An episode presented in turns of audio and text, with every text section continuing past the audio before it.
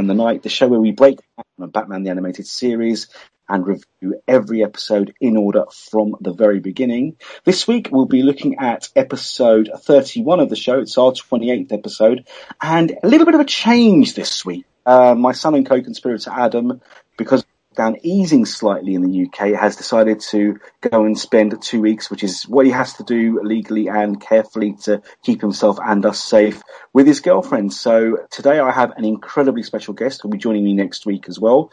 Whew, what can I say about this guy? Um, one finest review writers on the internet, and I mean that absolutely and categorically, writing for sites as renowned as DC World, UK, and Earth Nine. He's also a co-writer with me on Dark Knight News and uh, Fantastic Universes that I own. He's a accomplished podcaster in his own right, being the host of the fantastic show on the Comics in Motion Network, Mandatory Marvel and DC, where he breaks down the essential, most important Marvel and DC stories that have become more than just comic books, but have actually um, inspired movies, TV shows, or even just permeated into the general consciousness. He's the one, the only, the magnificent Max Byrne. Max, mate, thanks so much for joining me.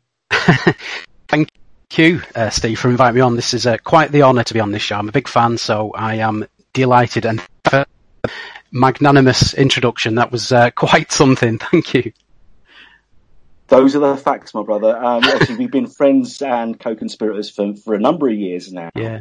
And um, I not only regard your work very highly, you become more than just a colleague. I see you as a as a, as a true friend, and you know you had to be on this show eventually. And with Adam away, what better chance? And next week's episode, where we look at Robin's Reckonings, a show you said you wanted to be on anyway. So uh, oh, it's a joy to have you, mate. Ah, it's a joy to be on. Yeah, so I've I guess the the, uh, the fates have conspired to uh, put me on the uh, the episode I was looking to uh, be on. So that's uh, that's great news. So uh, yeah, very very happy to be here. Fantastic.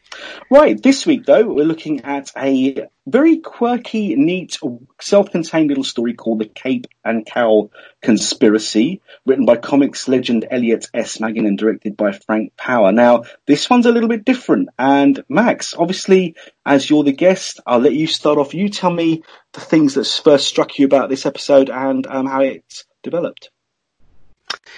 It's a great episode. Um, I mean, I've not read the original Detective comics that this was based on, which was also written by Elliot S. Maggin, wasn't it? He's adapting his own work here. Um, and now I know someone like you would probably have read it, or if uh, if you haven't, then I can't think of anyone else who would have. Um, so how does it immediately compare to the original comic? Is it a like for like reconstruction, or has Maggin sort of gone off piece from his original book? I'm not sure. Well, the one thing about this story that a lot of fans are up in arms about, and this isn't one of the most highly regarded episodes, but I agree with you, I quite like it, is that they think that it's basically the whole character of Josiah Wormwood. A lot of fans are saying, well, why didn't they just use Riddler?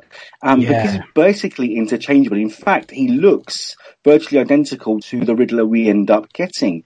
And that's the odd thing, but it's like you say, Maggin tends to do his own thing. He goes his own way, which is why a script he got a B minus for when he was a student, he ended up adapting into a comic script and it drove DC wild. I mean, he literally had his first script ever submitted adapted into a comic book. He's, he's a legendary Superman writer. So by using Josiah Wormwood instead of the Riddler, which is a character we haven't seen in the show as yet, it's just Elliot S. Maggin being Elliot S. Maggin, really. He's wanting to just do things his own way. And I do think that the character works for the story. And who's to say? I mean, it's never said otherwise that this isn't um, Edward Nygma using an alias before he actually breaks into his own persona of the Riddler later on in the day. I mean, that's my idea of, of, of explaining it in a way that will satisfy the fans who hate the character. But um, yeah.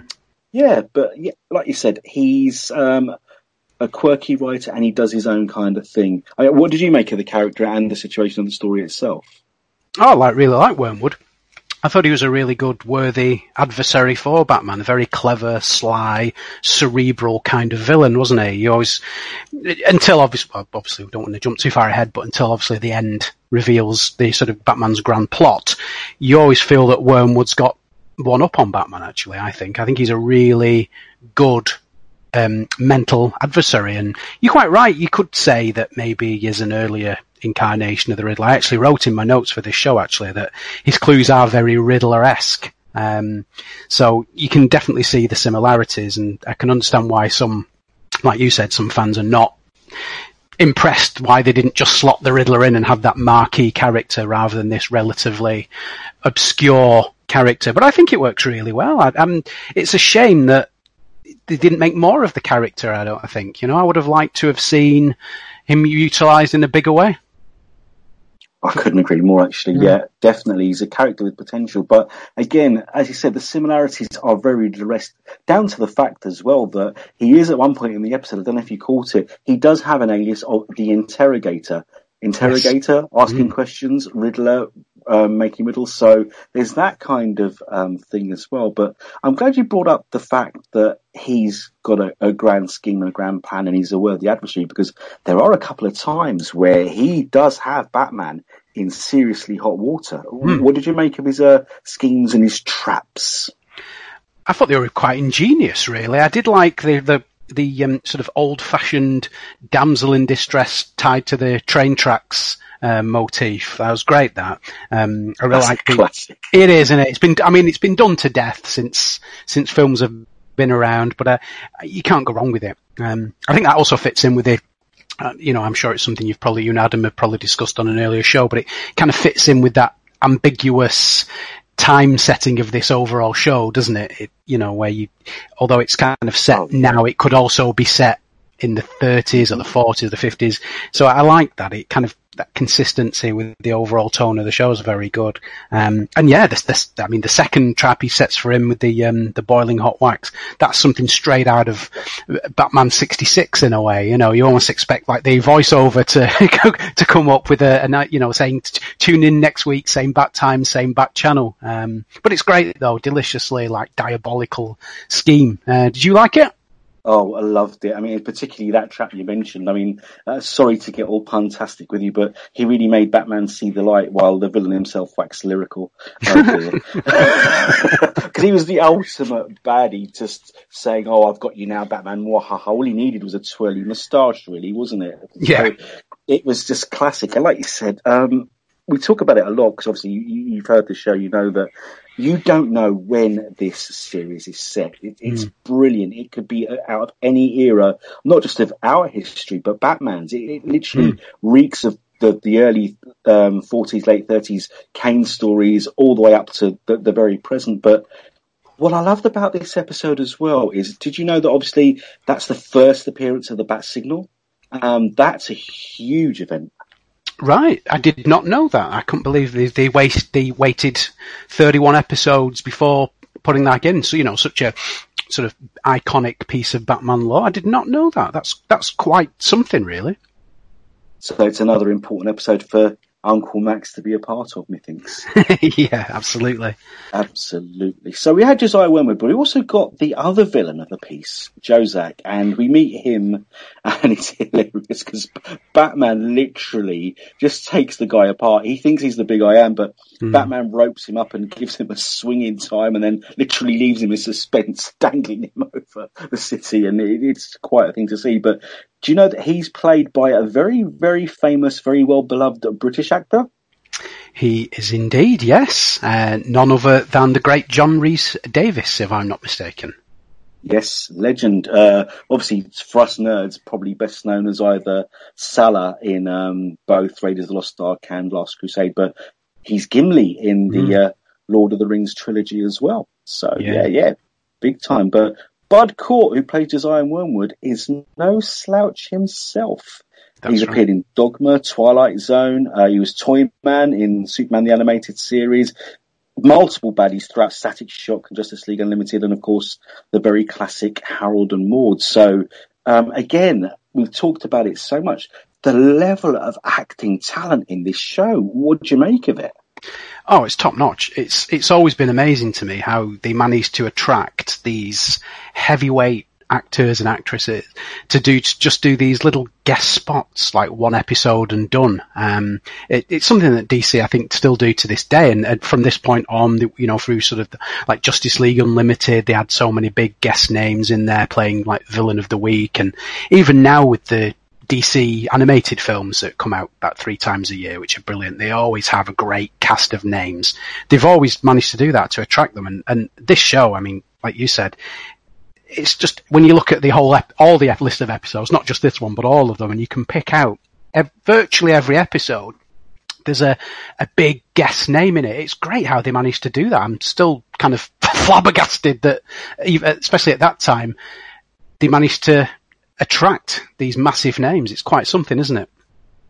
Oh, absolutely. And it's like um, the kind of allure that in the UK shows like Coronation Street and, and Doctor Who have, where mm. every actor does want to make at least one appearance in the show just to say, oh, I was on this and I was on that. But mm. like you said, this is the first season of Batman the Animated Series. And yeah, Batman, the, the 89 movie and Batman Returns had literally turned cinema on its head and, and, are responsible for a lot of what we have today. But actors of that caliber, and mm. in many instances, um, we've talked about it on previous episodes. A lot of the guest actors are legends of, of American TV stage and screen. So, what do you think was the allure then? Was it the fact that it's Batman, or what do you reckon it was, mate? It's hard to say, isn't it? I mean, I, I wouldn't have known what kind of level of salary they would have been offering, especially at this time. I can't imagine it was a life changing amount for a, an actor of the you know the caliber we've talked about, who you know you think would be able to command a good fee wherever they worked. Um, so I can't imagine it was purely about the chasing the money, and I can't imagine it was purely about being a jobbing actor and you know taking the, the jobs as they come. Because as, I suppose as an actor you can't sort of let the grass grow under your feet because you never know where the next, next job's coming from.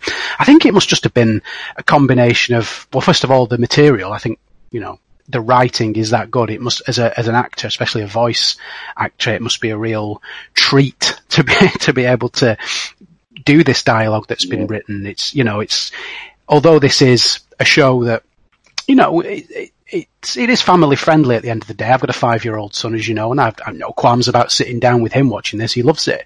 But at the same time, at the same time, um, it's not a quote unquote in inverted commas kids show, is it? It's it is so much more to it than that. Although there's nothing that's shouldn't you know you would deem wildly inappropriate for a kid's eyes and ears.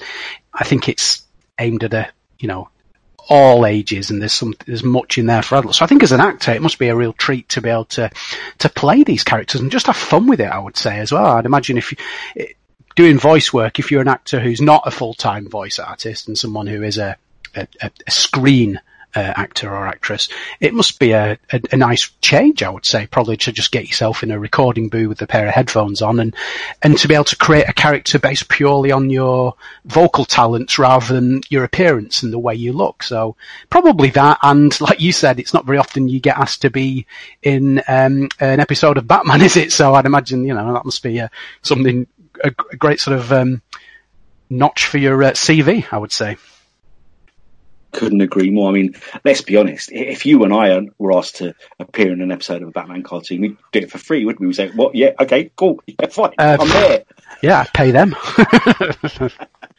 and like you said, I mean, it must be liberating because obviously, when you're got hundreds of cameras based on you and you're under the lights, that that must mm. be a different kind of pressure. But mm. getting in a booth, um, either with your, your characters or just recording your part on your own, you can literally create that character from the ground up yeah. act as crazy as Rakim. Because if you see, what I love watching is those videos where they capture the actors in the booth and yeah. some of them just go completely crazy, waving their arms around, screaming into the mic, mm. shaking and jumping. And, and it's beautiful to see because they're really getting into it. Yeah. Uh, Mark Hamill's one of the best ones to watch because mm. the looks on his faces. I mean, I can almost think that when some of these actors act, the animators are looking at them and thinking, "Oh, I've got to use that expression. Oh, I've got to use the way he lifts his eyebrow there." Yeah.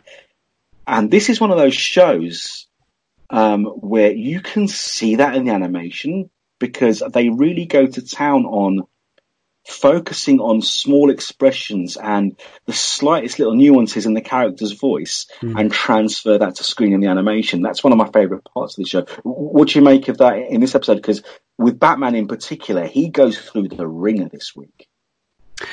Absolutely, yeah. I mean, that's just indicative of the show as a whole, I think, especially for its, its time period as well. When consider this is from the early 90s and animation at that time was sort of quite primitive compared to this sort of sophisticated CGI animation of today. Uh, the fact that they managed to accomplish that at this time, you know, you know, getting close to 30 years now since this originally aired, almost 28 years, yeah.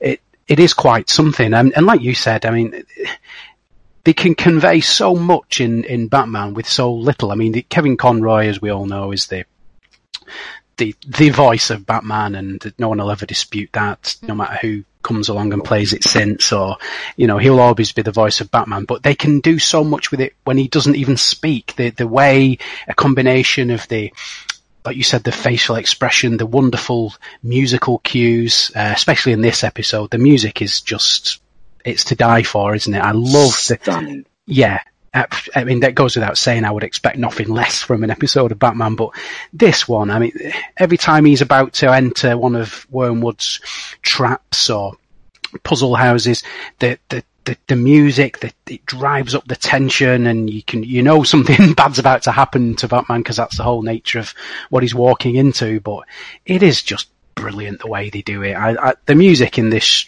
show, it's I mean, it is it's like watching the most epic widescreen cinematic film you've ever seen, but condensed into a, a small screen, 20 minute animated film. It's absolutely top draw, isn't it? Oh, listen, even 30 odd years later, I watched this show and I wonder how the hell they even managed to make it because mm. this was one of the last series that, apart from the odd vehicle here and there, was purely hand animated. This is guys drawing on, on, on paper, on, on uh, film, yeah. and again, it's one of the few shows, TV and animated, live action or drawn, that has a fully um, written score individually for each and every episode. And I'm watching it now and thinking, damn, man, it's one of those shows that hasn't aged. I mean, I've seen shows that were made later in the 90s and early 2000s, which don't look or feel as fresh now as they did then. They feel dated. No. Yeah. And do you think that's part of the whole aesthetic of moving backwards in time and not actually knowing when it's set? I mean, the only thing that dates this really is some of the technology, I think.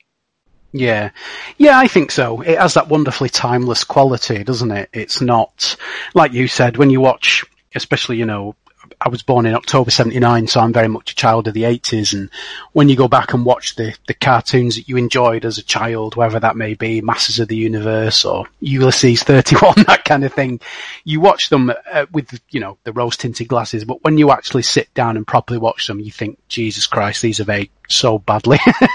but, yeah. This, but this, but this hasn't. Uh, you're quite right in what you're saying. It's, they've really not put that timestamp on it, have they? They've managed to not fall into that trap. Um, you know, it's the same with live action films. You know, with what you have in them, that immediately puts a timestamp on them. The technology used, you know, if you're watching a, a Bond film from the 60s, 70s or 80s, the technology he uses in that automatically dates it to that time period, you know. Um, but with this, I think they managed to avoid such such pitfalls. Um, you're quite right in what you're saying, though. I mean, the technology uses sort of the, the computer, the primitive sort of computer technology that's used in the show. yeah, it does set it back. You wouldn't watch it and think this is a Batman from 2020 per se. Definitely not. But it, like you said, it's, it's something that it just lives on and it doesn't fall into that trap of being set in a specific time period. I think it's just the, the, foresight that they must have had, Bruce Timm and his, his team when they were developing this show as a as a concept, never mind in full blown production. It was really clever, and uh, I, you know I take my hat off to them to to to know that they would have to go that way. It's really really quite something when you think about it. Oh yeah, Totally. But I actually think that sometimes that old technology, I mean, every now and then you'll see them pull out a cassette or a VHS tape and you think, oh, those halcyon days of my childhood. And I think it's, it's great because, I mean, let me know obviously what, what your youngest thinks, but they probably look at that and think, oh, wow. So this is, must be set when Batman first started and they had different things that we have now. I wonder what that is. And then you mm. can explain the technology and that adds richness and texture to the character for the kids. But like you said earlier, and this is something that's brilliant and I'm really glad you brought it up, is that this show is one of the few that you can happily sit down and watch with your kids who are five, six, seven, or eight, but then has so many other things that you only get as an adult. Because rewatching these now, particularly rewatching them with Adam and talking to someone like yourself who, who's into the lore and into the character, mm. there's so much richness, richness and, uh, and depth to it. There's much more than just a Saturday morning cartoon, isn't there?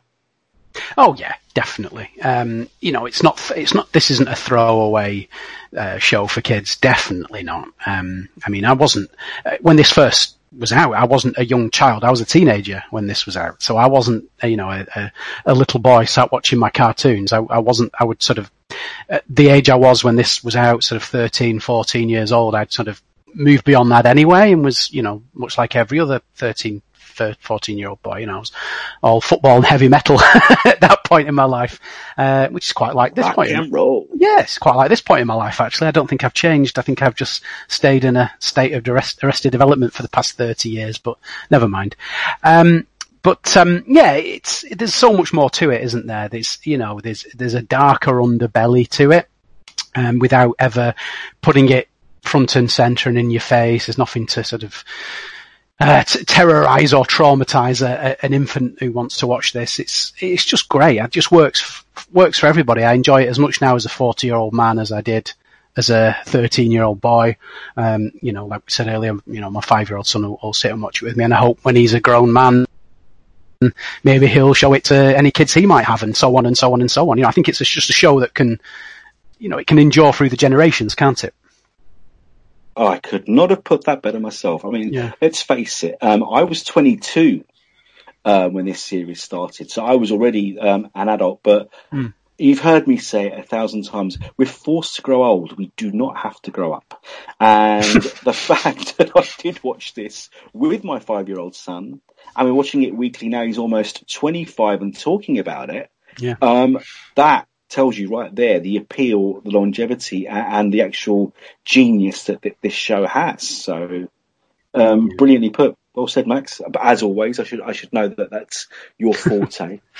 but now we have to talk about the lead character himself because we both have said that, that Batman's put through the ring in this episode, but he's also an archetypal archetypal vintage Batman in this episode because it's not just gadgets and gizmos. Mm. He goes back to the most basic tricks of masks and disguises and being a detective. What do you think about that portrayal of the Dark Knight in this episode, mate?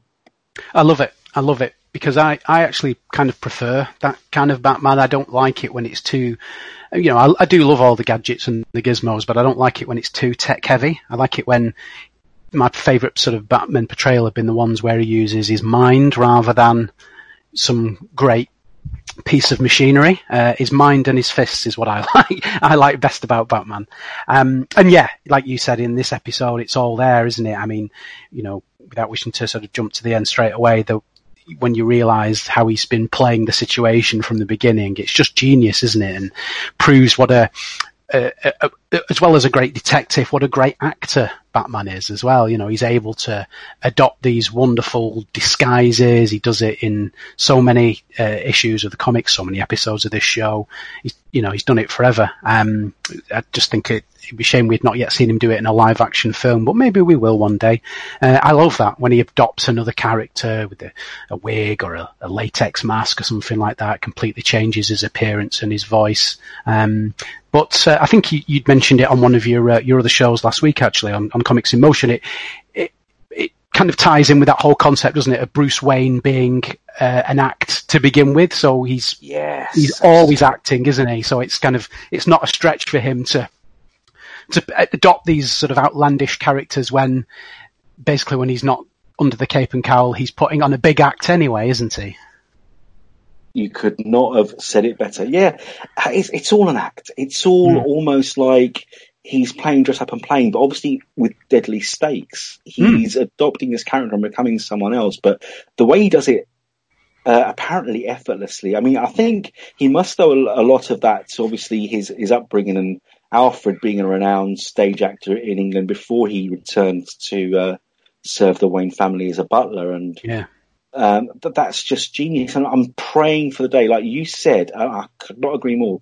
Why do the films, TV shows focus so much more on the gadgets and technology uh, and the um, tech savvy side of Batman when mm. for me, I couldn't agree more, mate, is the detective side of him and the street level side of him and him going out and dressing as a tramp or, being a, a, a, dis, a, villain in disguise or something like that to get the information he needs and, and, using his smarts. And then obviously, like you said, we all love a good Batfire. And that's something you and I will talk about forever about um, how very much maligned some people um, have uh, low regard for Zack Snyder's interpretation of Batman. For me, it's still the closest to the comic books. That warehouse fight scene with Ben Affleck in Batman vs Superman, that is Batman. One punch, one hit. If he doesn't hit you with his fist, he'll hit you with a crate or slam you to the ground. Whatever's at hand is a weapon. And I need to see more of that on the uh, visual side of Batman.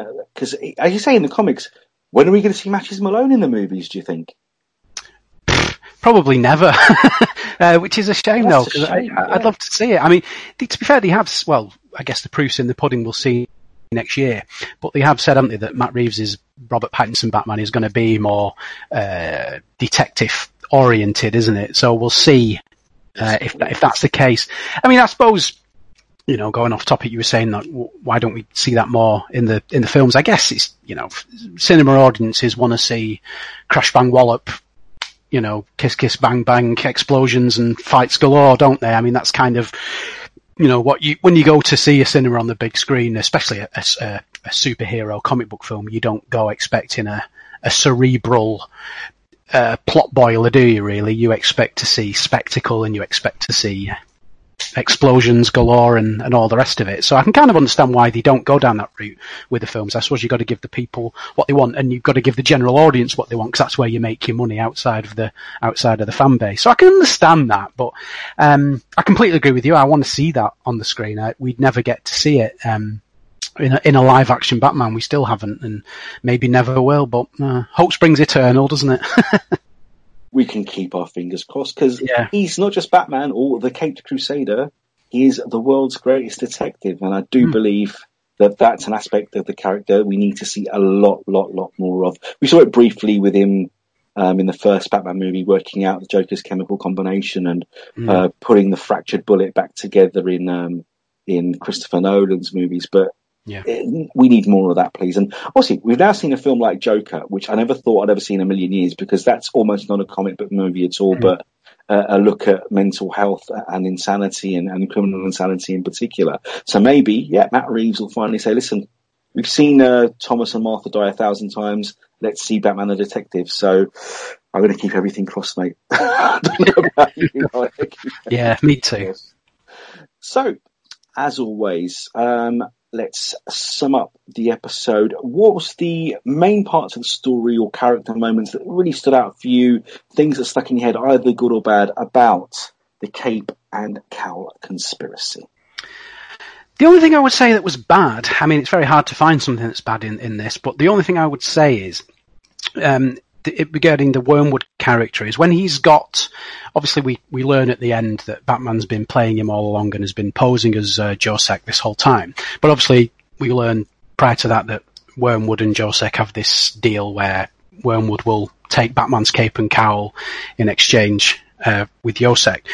But when he gets actually accomplishes that and he's um, got Batman in that sort of um, hall with the, the boiling wax and everything, and, and the only way Batman Batman is trapped, the only way he can escape is if he relinquishes his cape and cowl to Wormwood, which he does, but then he has that sort of Zorro-esque uh, bandana on underneath it, so it doesn't reveal his. I'm his so glad you said that. Yeah, why why does Wormwood not say to him, right, take that off as well, or else I'll leave you in here to to melt to death? He just kind of goes, oh well, I'm not bothered almost says it. I can't remember his exact words, but he says something like, "Well, his his secret identity, uh, uh, who cares?" kind of thing. Uh, you just wouldn't do that, would you? you imagine the the the power you could command if um, amongst the underworld and and in general, if you knew Batman's true identity. It's it's kind of preposterous that he wouldn't ask for that as well, but you know, I think maybe I'm just nitpicking. Did you did you think that too? No, it nagged at me. I yeah. totally agree. I mean, I thought, hang on, you've got Batman, but again, um, you might wonder because it's happened to Penguin in the comics where he thought he had Batman pegged and he knew who he was. Hmm. And Batman says, well, I'm not going to tell you whether you're right or wrong, but if you think you're right, doesn't that make you a target as well? Because remember, while I have a secret identity, that's five or six hours of the day when I'm not on your ass. Yeah. If you reveal that and I'm Batman full time, where does that leave you? Where does yeah. that leave your friends? Because then I won't have anything to hide or anything to protect anymore. Think about that, will you? Yeah. And I thought that was a lovely little touch. So, and maybe again, Wormwood is just thinking, well, that's not what I was paid for, and this might just get this guy even more pissed at me. Let mm. me just um, do the job I was paid for, hand over the cape and cowl, and leave well enough alone. And ugh, while I'd be tempted and say, listen, take that mask off too, I would also think, oh, repercussions. This guy ain't dead, and he's managed to get out of everything um, I've put him in yeah. so far. And he's even had a contingency for the cape and cowl. Mm, yeah, I've done my job. I just want to get the hell out of it. And what I yeah. mostly loved, Max, and I want to hug you for this, mate, is the Zorro-esque mask. Because do you not yeah. again think that's a complete tribute to, as you and I as comic nerds know, the Mark of Zorro and that whole thing of that's the movie the Waynes went to see. Yeah. Um, which was brought slap back into the present to Zorro the gay blade in Joker movie. That um, that that's why he donned that kind of mask. Probably, yeah, as like a, a, a sort of morbid tribute to the uh, the fateful night in question. Yeah, it's a nice little sort of harken back to that, isn't it? It's quite a nice little historical touch, I would say. Fantastic, and again, showing that the writers and contributors to this show are clearly fans of the Batman mythology and history. Mm. So hmm. brilliant. That was so much fun. Thanks, man. I really appreciate that. Um, again, another cracking episode uh, in regards to Elliot S. Maggin and Frank Paur for delivering, um, while many don't find it a classic, a still thoroughly enjoyable 20 mm-hmm. minute piece of TV, which we could talk on about even more if we really wanted to, but I think we covered the main things. Any last um, notions or thoughts about the episode, mate? Um, just one little thing, I think, and it, it's sort of a theme of the entire run of the show, I think, rather than just this episode, but it's always featured. One thing I've always loved about the show is actually quite how fallible they make Batman. They, they don't, yes. yeah, he's, he's not, I mean, he is Batman and he does all the Batman tropes that one would expect, but quite often when he's in a, a, a tight spot, he does actually sort of come off quite worse and, and, you know, end up in a, sticky situation or quite often in a sort of physical confrontation as well in a, not necessarily against some uber supervillain, but it could be just fighting some hired muscle, some, some goons. He'll actually get a bit of a beating, you know, it won't just be a case of he'll annihilate everybody in front of him, which you would normally associate with Batman, because um, that tends to be the way of it, it like this unstoppable fighter. But in this show and, and, and in the series in general, don't you think he quite often comes out worse than one would expect, which is which is quite quite good because it kind of grounds it a bit more, I would say. Oh yeah, adds a whole level of realism because you and I have talked about this off the record a lot of times when we when we speak that sometimes these super powered characters, these virtually godlike beings, um, at a certain age, you tend to lose interest in them because you just think, well, you know they're going to win. Mm. Whereas with Batman and having that grounded humanity in him and knowing that underneath that armored costume or whatever else, he is just a man. Um, mm. That's what makes him far more readable, likable, sympathetic. The fact you can go into every episode or pick up every comic fearing that whew, could this be the one? Yeah. And, uh, as, as you said in the Comics in Motion show I did a couple of weeks back, uh, focusing on Batman, uh, that that is what makes him real and likable to me. But not only that, it's what grounds him in true heroism. That's what makes him a superhero as just opposed to a rich guy with tons of money and gadgets because he's going above and beyond like your firemen, like your uh, soldiers out, out in Afghanistan, like the NHS workers who have gone out to risk themselves during this pandemic. They're doing a job. Um, are they superheroes? Yes, because they're going above and beyond, mm. sometimes putting their life and limb at risk. And that's what Batman does. So guy in a cloak, nah, this guy is a superhero because he does more than any person could. And again, uh, quoting myself, which is quite sad and egotistical, I guess, but if you beat him, make sure you kill him because if you don't, get the hell out of there and hide because he yeah. will come back. He will learn from his mistakes and boy, are you in trouble. So Absolutely. That's Batman to a T. Yeah, 100% mate, with you 100 and that's what makes him Batman. Yeah. Grand. So, my friend, this has been your first appearance on this show, but obviously you will be back next week, and I can't wait for that because it's a classic story. But oh, yes. do tell everybody out there. I mean, I spoke about it when I introduced you. Um, you and I are probably slaves to this industry with our writing and with our podcast appearances. But do please tell everyone where they can read your work, where they can hear you, because listeners, this is a guy you want to follow. He is amazing. Uh, let us know, Max. Well, you can find me at Twitter at Maxy Byrne, which is spelled M-A-X-Y-B-Y-R-N-E. And on there you'll find links to the various uh, plethora of websites that I write uh, reviews and things for there, uh, comic book based, TV shows, that kind of thing. Uh, you can also find there, there'll be a link to the, um, like Steve said at the top of the show, the podcast I do, which is on the Comics in Motion podcast feed, which uh, Steve's uh, Superheroes for Dummies show is also on, which is a great new show. Um, and yeah, mandatory Marvel and DC's on there. We just, like Steve said, we take a, a big piece of Marvel or DC lore. You know, it can't be something obscure. It's got to be something big. Uh, myself and a, a, guest, different guest every week. We'll just talk about it. We'll just chat about it. You know, it's not going to be a, a, a lecture about it and, a, you know, a deep sort of philosophical dive. We just talk back and forth about what we like, what we don't like, what we think, you know, how it's influenced other uh, stuff that's come out of it, like Steve said, TVs, films, that kind of thing, video games, whatever it is, you name it. Um, and we just have, you know, fun for an hour or so and uh, please check it out by all means. Thank you do check it out. It's well worth it. Great listen. And every review this guy writes, read it because there's insight and humor and passion there that you won't get out of many other reviewers. So do check out Max's work.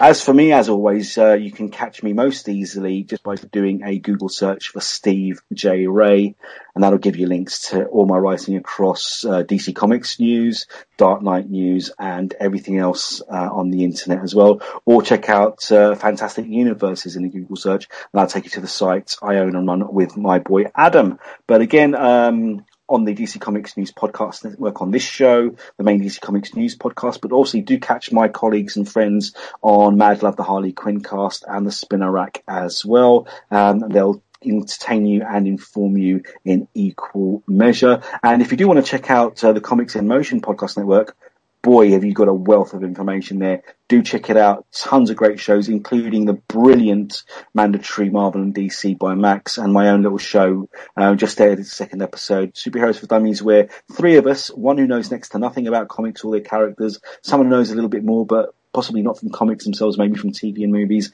and ultra nerd myself, talking about the characters you vote for and answering the questions you send us. But um, all those shows you can find, as well as this one and all the DC Comics news shows, on Spotify, Stitcher, Google Play, and wherever else you find your podcasts. And you can catch Knight News and DC Comics News on Facebook, Twitter, Tumblr, and YouTube and Instagram as well. Now, Max, obviously, you have heard the show. So at the end of every episode, we tend to ask people something that they, they really need to do. So what do you think that is? What does our listeners and readers need to do, mate? They need to um, stop what they're doing, turn on the TV, fire up their DVD or Blu-ray player or uh, weapon of choice, and put on the Cape and Cowl conspiracy because they'll be very, very glad they did. Absolutely. So everyone out there, watch more Batman and read more comics. Thanks, Max. Thank you. See you next week.